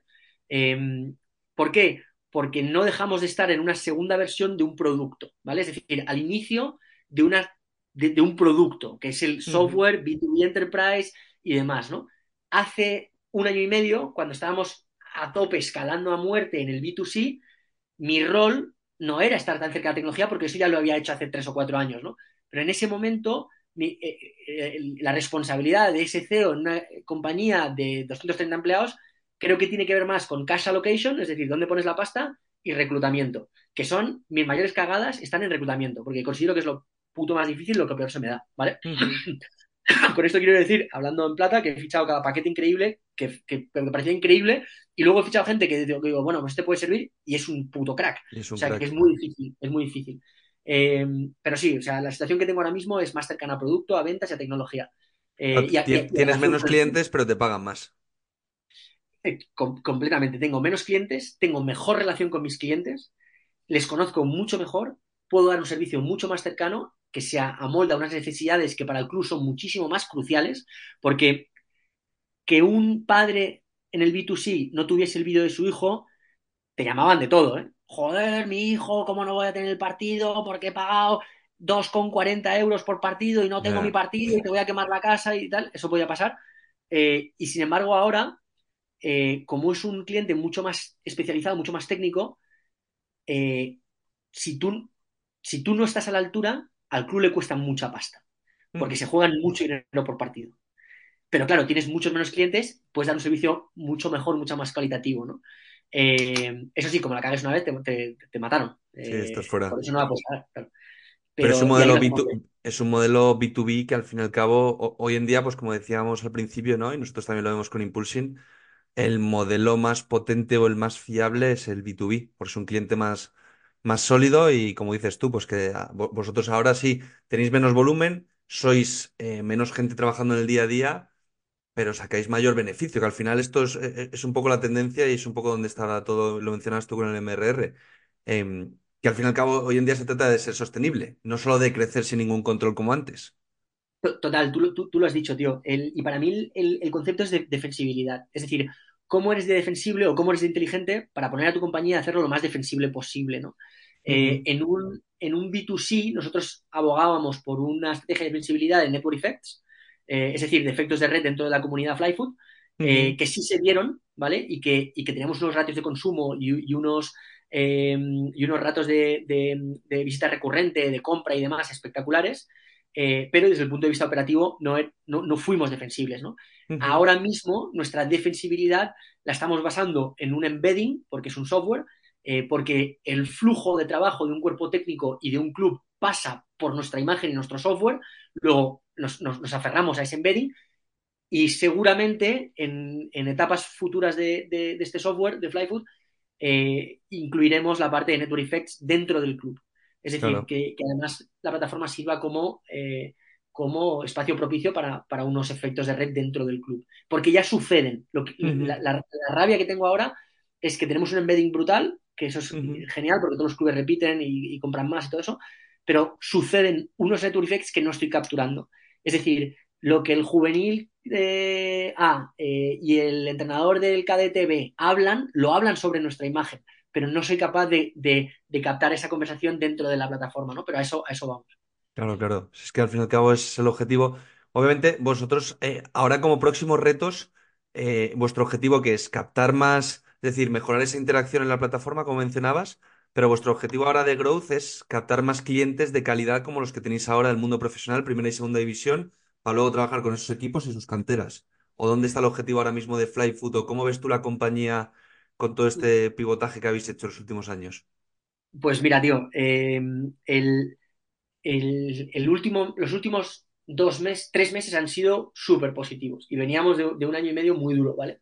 Pero súper positivos. Hemos firmado, eh, no sé si decirte, 20, 20 y pico contratos, ¿vale? 20 y pico clubes. Em, en, en, sitios donde jamás hemos pisado, ¿vale? Eso es guay porque nos dice que, que, que hablamos lenguaje universal y que el producto llega y que satisface una necesidad universal en el mundo del fútbol, ¿vale? ¿Y esos contratos son, perdona que te corte Luis, son de un año? ¿Son de, o sea, es, por una duración determinada o depende de cada uno? Depende del club, depende del club. Hay clubes que te hacen uno a uno o hay clubes que te hacen tres en tres o dos en dos, depende del, club. Yo, siempre intento decirles que por el bien del servicio que van a recibir, cuanto más largo mejor, porque, y es verdad, porque me va a permitir aprender más de ese analista, de cómo lo quiere, de, sus eh, necesidades y vamos a poder darle mejor servicio, ¿no? Eh, pero también es verdad que el analista me lo dice, me dice, tío, es que aquí cambian de director deportivo cada dos años, yo, o sea, pues, va a depender del club. Entonces, eh, eso es un poco la, la, foto. Como objetivo de la compañía, yo creo que queremos poder llegar, si Dios quiere, antes de terminar el año, a los 200 clubes, una cosa así. el nuevo año 24. 2024, 200 uh-huh. clubes, 2024. Eh, no, no me vuelvo loco con valoraciones, MRR eh, y demás, porque eso eh, me ha hecho mal psicológicamente a la cabeza, porque te vuelves loco con eso, te puedes volver sí. loco, pero perfectamente, porque es, es un yo-yo que no, no, que no tiene fin. O sea, tú lo tiras y dices, no, si facturo no sé cuánto, no sé qué, valoración de no sé cuánto, ya, pero si el mercado lo paga, no lo paga, te vuelves loco, ¿vale? Sí. Entonces, me centro más en que, en que el equipo esté bien, que mi equipo esté contento, que Pedro Villegas, que es un puto crack, eh, Pedro Avilés, Carlos Gil, Dani San Miguel, eh, Javi Sánchez, que toda esta gente tenga su, su, parcela de trabajo bien controlada, que tengan un ownership absoluto, que sepamos muy bien los OKRs que tenemos que cumplir cada quarter y que avancemos hacia esas 200, eh, 200 clubes. Creo que 200 clubes es un hito que ya nos consolida como uh -huh. compañía sólida o importante en el segmento tech startup después de un renacimiento complicado o duro. Entonces, eh, va por, en, en, términos de visión de compañía, en términos de producto, eh, tío, nosotros en términos de producto es, hicimos un, un ejercicio a la inversa, ¿vale? Uh -huh. Nuestros competidores tienen muchísimas más funcionalidades que nosotros, eh, pero nosotros entendemos que los analistas buenos prefieren ahorrar tiempo a tener 800 botones. Claro. ¿Vale? Entonces hicimos un ejercicio de limpia, de priorización. ¿Esto aporta valor diferencial o no? Entonces, si 100%. no lo aportaba, lo quitábamos, lo quitábamos, lo quitábamos, lo quitamos, lo quitamos, lo quitamos. Todo ese tiempo que ahorramos en quitar cosas, lo metimos en optimizar el rendimiento de la herramienta claro. para que sea más rápido procesando, más rápido descargando, más fácil de usar, más fácil de tal. Entonces, de momento está pero no yendo bien, yendo súper bien. Porque claro, con cada vas al grano, 100%. Me, cruzo, me dice, tío, tengo este otro competidor, que son muy buenos y que yo no debería decirlo porque son mis competidores, pero son cojonudos, son muy buenos. Me dice, tío, es que tengo eso, pero son carísimos y son más lentos que vosotros. Y digo, bueno, pues lo tienes claro. Si es, si es más caro y es más lento, aquí vas a ahorrar pasta y vas a ganar tiempo. Entonces, de ti depende, como analista, de ti depende que quieras brillar o captar la atención de un entrenador top gracias a la tecnología que puedas tener. ¿Quieres tener Flyfood? Yo te y, eso, y, eso, con el software es muy importante. Mismamente, nosotros sabes que uno de nuestros grandes ejemplos siempre ha sido LinkedIn. Dentro de que nosotros estamos creando un vertical para mundo de deporte, fitness y wellness. Pero eh, nosotros muchas veces hemos recibido el mismo feedback que acabas de decir tú. Es decir, ¿para qué nos vamos? Porque nosotros hemos pecado también mucho de hedonismo, de crear el mayor software de minuto uno, cuando esto al fin y al cabo e, es un proceso y lleva su tiempo, ¿no? Y más con productos digitales. Pero exactamente lo que acabas de decir tú es, nosotros ahora mismo entendemos que el mundo del deporte lo que quiere es una red profesional de empleabilidad, formación y networking y venta, o sea, una red comercial. Entonces nosotros ahora mismo estamos poniendo todos los esfuerzos ahí, foco, porque no vamos a ir a crear ni grupos, ni todavía diferentes funcionalidades que son paja, que por ejemplo te las encuentras en cualquier red social, pero porque eso no lo quiere la gente.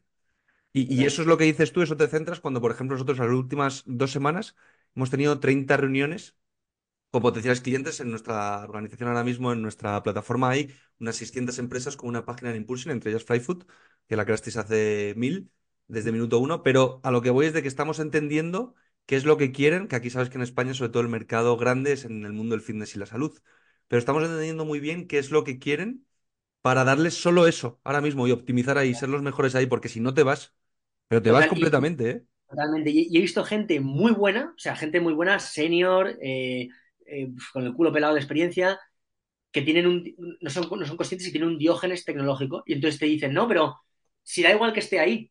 No, perdona. Es que si está y no se usa, Quita foco. perjudica Sí, sí. el, el, el, el- Aunque no lo veas, está matando al usuario. Porque es como abrir un restaurante y poner 850 tortillas. Claro. No, coño, pon las dos que funcionan, porque el resto no puedes construir un producto en base a particularidades. Tienes que construir un producto en base a un gusto general, porque es la única forma de poder abarcar una, ¿sabes? Un- una, una- una masa crítica que haga que tu negocio flote. Porque si no, lo que estás haciendo es desarrollando software para, para, para cosas muy pequeñitas que no, que no van, a, que no van a, a tal. ¿no? Entonces, lo que dices, es- estoy de acuerdo, totalmente de acuerdo contigo y, y creo que es un ejercicio de decir no, de priorizar eh, y, y de simplificar, simplificar, simplificar. y ser nazi absoluto, nazi. Esto no entra, esto no entra, esto no entra, esto no entra. Y luego escuchar, feedback loop. ¿Cómo lo utilizas? ¿Lo utilizas bien? ¿Mal? ¿Qué tocas? ¿Qué no tocas? ¿Esto no lo tocas? Fuera.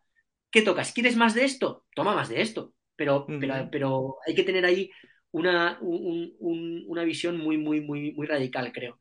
Eh, y no siempre la he tenido, ¿eh? De, de alguna que otra vez. Y, oye, Luis, y dos preguntas eh, que te tengo que hacer para ir terminando. Una es, em, claro, vosotros tenéis también inversores, como decías, inversores potentes, eh, que son públicos, como Fernando Hierro o, Iker Casillas. ¿Eso os abre puertas? ¿Te ha venido bien a nivel branding? Eh, o, a nivel operativo también te ha abierto puertas en diferentes clubs y demás. ¿Cómo es tener ese tipo de accionariado que obviamente lo asocias a tu marca, como decías al principio de Nike, cuando fuiste a Nike o luego con Adidas? ¿Tener a Iker o a, o a Fernando Hierro os da una imagen más, o sea, más, sobre todo de confianza, ¿no? Frente a, por ejemplo, clubes de fútbol cuando ven asociados esos nombres. Total, mira, voy un paso más atrás y lo digo por si hay algún em-, emprendedor que vea esto eh, y os cuento por qué a nosotros nos ha ido bien. El configurar un cap table, es decir, el dejar entrar en tu compañía inversores, creo que debe seguir un racional parecido al de un reclutamiento. ¿no? Tú cuando reclutas por equipos, departamentos, reclutas eh, eh, capacidades, eh, reclutas bueno, pues unos skills y una, y una expertise y demás. Creo que la forma correcta de configurar tu cap table o, de tus inversores es el de tener expertos en las disciplinas que van a poder definir el futuro de tu compañía, ¿vale? En todos los ámbitos. Y nosotros eso creo que lo hemos clavado. Eh, en cuanto a fondos, nosotros tenemos a Maipata y Sportboost, ¿vale? Que es el vehículo de Iker Casillas. Eh, el Samaipata es, o sea, son putos cracks. O sea, con quien hables de Samaipata es 100 veces más inteligente que la persona más inteligente que has conocido y, encima tiene experiencia y encima es buen tío y encima te ayuda y encima rema contigo. O sea, tiene una filosofía espectacular y son, son verdaderamente espectaculares. Por eso, por eso están donde están y hacen los números que hacen, ¿vale? Eso, aquí no hay, no hay sorpresas. Entonces, nosotros con la entrada de Samaipata aprendimos del negocio, aprendimos de la empresa, de, cómo llevarlo. Y yo el primero, ¿eh? Y aprender significa eh, toquecito de humildad todos los miércoles y, hostia, no tengo ni puta idea, me creía muy crack, no tengo ni idea, ¿vale? Y entonces llega un tío de y te dice, oye, tronco, que no, que, por aquí, que por ahí no se va, ¿vale? Pero, pero aprendes de, la gestión de la compañía, ¿vale? De qué negocio tienes y cómo poder escalar eso. En el mundo, eh, eh, de, o en nuestro caso, teníamos también finanzas, que fueron los primeros inversores Mar Jacopazzi, Enrique Pérez Pla, Vicente Boluda, Álvaro Llamas, eh, es decir, gente de finanzas muy buena que, si tengo algún problema le puedo preguntar y me va a dar dos consejos que valen una clase de, universidad. Eh, y luego, en el mundo deporte, nosotros sabíamos que necesitábamos algo de legitimidad, ¿vale? Y en muy primeras versiones de la compañía eh, hablábamos de, no, es que nos encanta Figo, a ver si Figo, porque Figo es, el típico tío que es súper cañero, es un guaperas, eh, balón de oro, es un crack. Pero nunca se dio, esa conversación, tampoco la buscamos demasiado. Y luego, a través de Pedro Clavería, eh, que es el CEO de Playtomic, que es eh, bastante amigo, es un puto crack absoluto. Félix es socio también de Flyfoot, es inversor en Flyfoot y, Félix Ruiz, y, es, yo creo que es cofundador también de, de Playtomic. Clavería le recomendó a Casillas y a, los de Sportboost, oye, mirad esta empresita que se llama Flyfoot, que es, que es muy cool, ¿no? Y que creo que ahí que le puede encajar.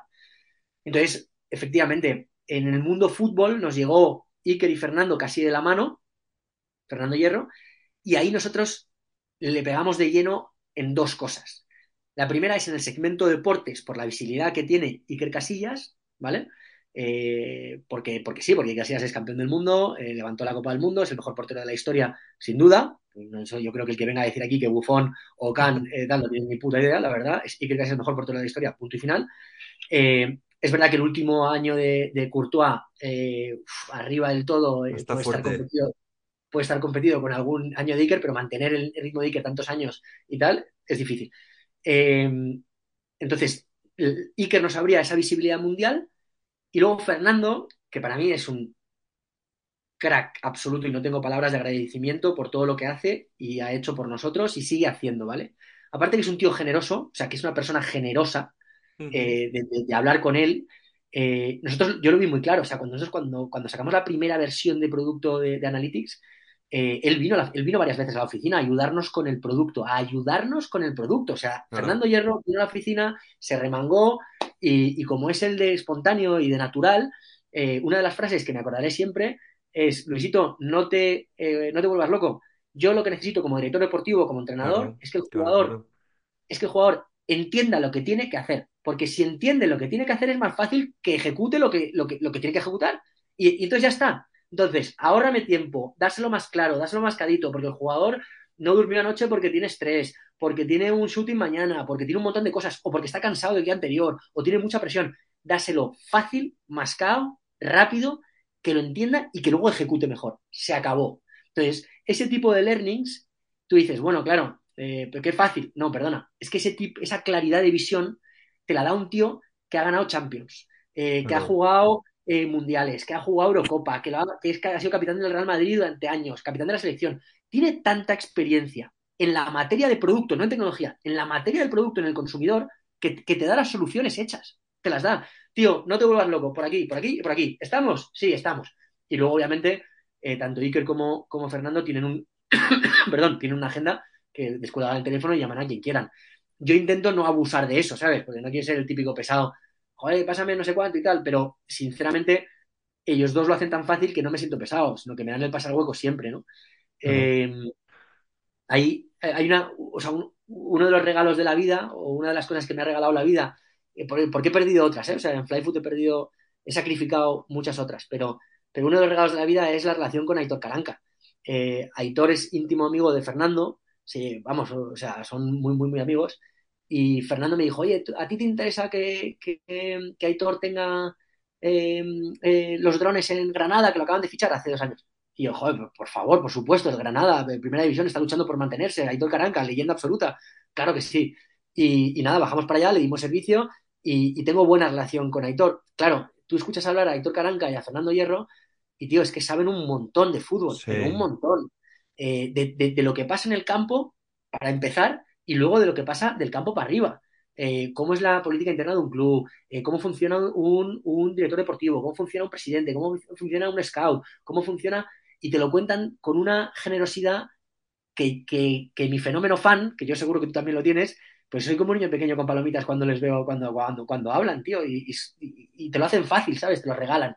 Entonces, ¿cómo no vas a aprender? Pues, eh, pues, eh, pues ¿Y cómo no le vas a echar 100 millones de horas toda la semana? Pues lo que haga falta, lo que necesite Fernando Hierro y lo que diga Aitor Caranca. O sea, es que es así. Y oye, y por cerrar esta súper entrevista, que, que yo también igual te podría estar preguntando cosas hasta el día de mañana, creo es muy interesante y para cualquier persona que esté emprendiendo quiera emprender o que esté liderando un proyecto de intraemprendimiento en su empresa, creo que esta conversación se la debe eh, grabar porque estamos viendo cosas muy top, nos estás compartiendo cosas muy chulas. Un consejo para alguien que quiera trabajar en el sector, ya no hablo solo de la industria del deporte, sino por ejemplo en, en tu sector más o en nuestro sector más Sports Tech, ligado a deporte y tecnología. Un, un consejo en, en, en cuanto a qué, en cuanto a cómo obtener el, el puesto o cómo averiguar qué quieres hacer. Exacto. Puede ser las dos. O sea, es decir, alguien que quiera trabajar en el mundo del deporte, eh, ¿qué le recomendarías tú en base a todos estos años ya no solo en Flyfood, sino en Adidas, trabajando en una multinacional, ahora habiendo tú creado todo este proyecto de cero? Vale, yo, yo aquí hay estilos ¿eh? y, y formas de hacer las cosas y yo no tengo la verdad absoluta de nada porque sigo siendo, eh, antes has dicho director general, yo me siento como un becario eh, perpetuo, eterno. Tengo una, tengo una, tengo una beca hasta el fin de los días. Pero, pero, Senior pero Inter me llamaban a mí en Puma, en claro, claro, Alemania. claro. Senior Inter me llamaban ahí. Claro que sí. Eh, te, te cuento, te cuento cuál es mi, mi punto de vista sobre, sobre un reclutamiento desde las dos puestos, ¿vale? En Adidas, yo, yo, yo en, en L'Oreal, eh, o sea, en mi última etapa de L'Oreal, yo ya vi claro que me tenía que ir de L'Oreal, porque entraba en las reuniones y sentía como la vida se me escapaba de las manos, ¿vale? Y eso que les estoy súper agradecido y me han formado y han, han tenido una paciencia conmigo de alucinar, ¿eh? Ya sabes que yo estoy muy mal de la cabeza y esta gente me dio cancha para poder eh, coger un poco de terreno y, y salir adelante, ¿no? Eh, pero en, en mi, mi, cambio de, de, de L'Oreal a Adidas eh, fue compromiso, fue compromiso con uno mismo. Es decir, yo dije, mira, mi, mi ecuación, ¿eh? que, que, puede ser errónea, pero mi ecuación fue, acabo de ver cómo recursos humanos en L'Oreal ha tomado una decisión horrible, o lo que yo considero que es horrible, han puesto un tío o una tía que creo que es un paquete y le han dado un super ascenso con más pasta, no sé qué.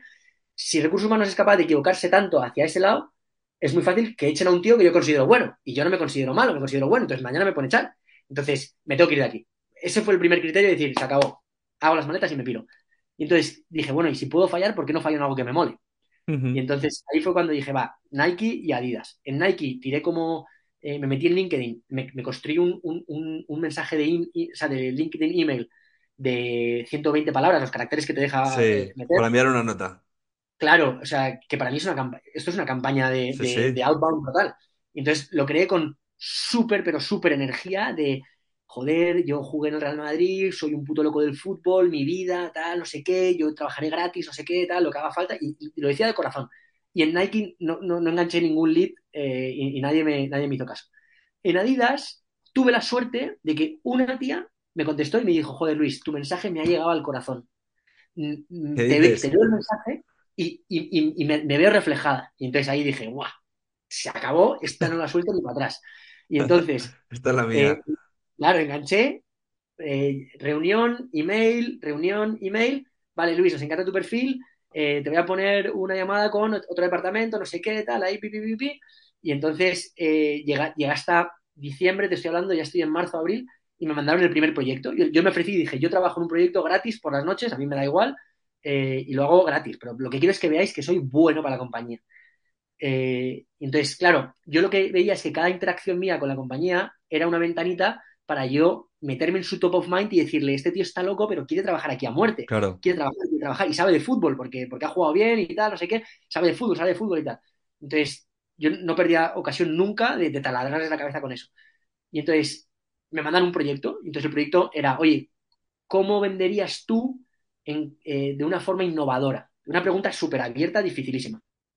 Entonces, cogí el momento de, del proyecto, yo creo que es una guapada, y no sé si lo llegaron a llevar a, cabo, creo que no, pero cogí el momento del ritual del, del futbolista antes del partido, ¿no? Es decir, el momento de concentración en el que te estás preparando para la guerra, ¿no? Porque en el fondo es un ritual de guerra, es decir, cuando te pones la música, bajan, y lo, lo vemos los profesionales, bajan del autobús, van todos concentrados, se están preparando para salir al, al coliseo y, y matarse ahí contra el otro, ¿no? Entonces, y dije, oye, voy a vender botas a través del oído, porque normalmente lo vendemos con la imagen, con el vídeo tal, yo te lo voy a vender a través del oído. Voy a generar unas playlists por jugador, que es el momento de The Warriors Moment, ¿vale? The Warriors uh, Ritual, de Benzema, de Hazard y tal, y va a tener el playlist generado por cada uno de estos tíos, de qué utilizan estos tíos para meterse en el modo guerrero, ¿no? Entonces, construí el proyecto, tal, no sé qué, lo presenté, y me dijeron, Buah, guapada absoluta, nos encanta, eh, y a las dos semanas me dijeron, tío, lo siento, pero el puesto de fútbol se lo hemos dado a otro tío. Y Hostia. yo, "Ostras, qué putada, tal. Me- y, y al final reunión me dice, pero tenemos otro que creemos que te va a ir mucho mejor. Y yo, ¿cuál es? Me Toma. dice, Global Digital Marketing Manager, eh, para que puedas aplicar toda tu creatividad a más deportes, porque es más, eh, es más global. Si fuera el horizontal". fútbol.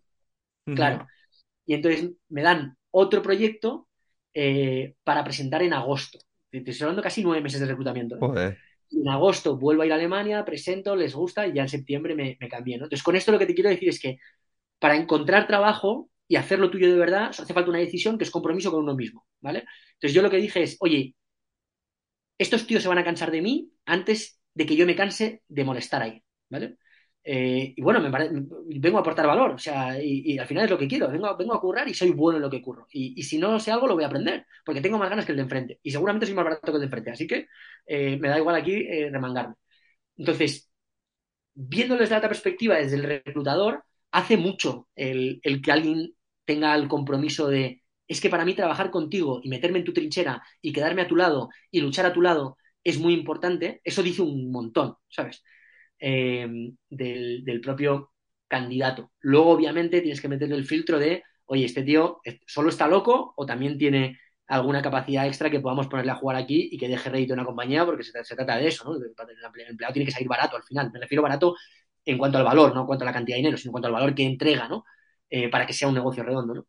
Eh, y eso muchas veces, como CEO de Flyfood, la he cagado 100 veces, pero 100 veces en reclutar gente que parecía que tenía todas las ganas y voluntades del mundo, pero igual solo en la entrevista, o luego no tenían capacidad la que se esperaba o la altura del reto, porque igual el reto pues se complicaba y demás, y entonces ahí lo sufres, ¿no? Pero, pero bueno, para encontrar curro, eh, proponérselo uno mismo, eh, marcar la, la, velocidad de crucero, no parar, no apretar el acelerador, o sea, el, freno ni un segundo, eh, y, generar, y generar mucho, intentar generar mucho momentum, ¿sabes? Oye, tío, tengo aquí, vengo a darlo todo, eh, es posible que me salga otra cosa, pero vengo a darlo todo. Eh, es decir, generar un poco de brand desire como, como candidato de que eres diferente.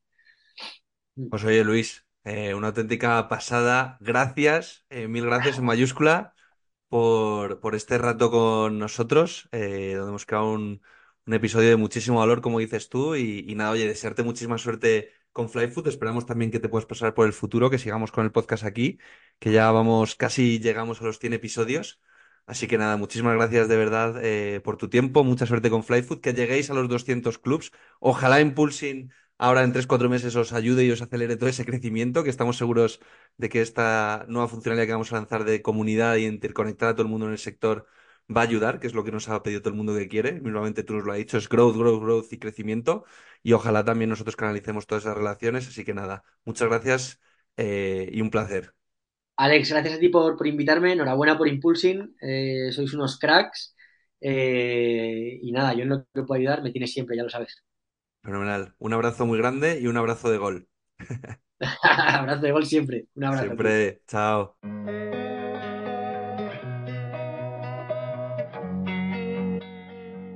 Amplía tus conocimientos de la industria del deporte a través de las entrevistas de nuestro podcast Sports Talks.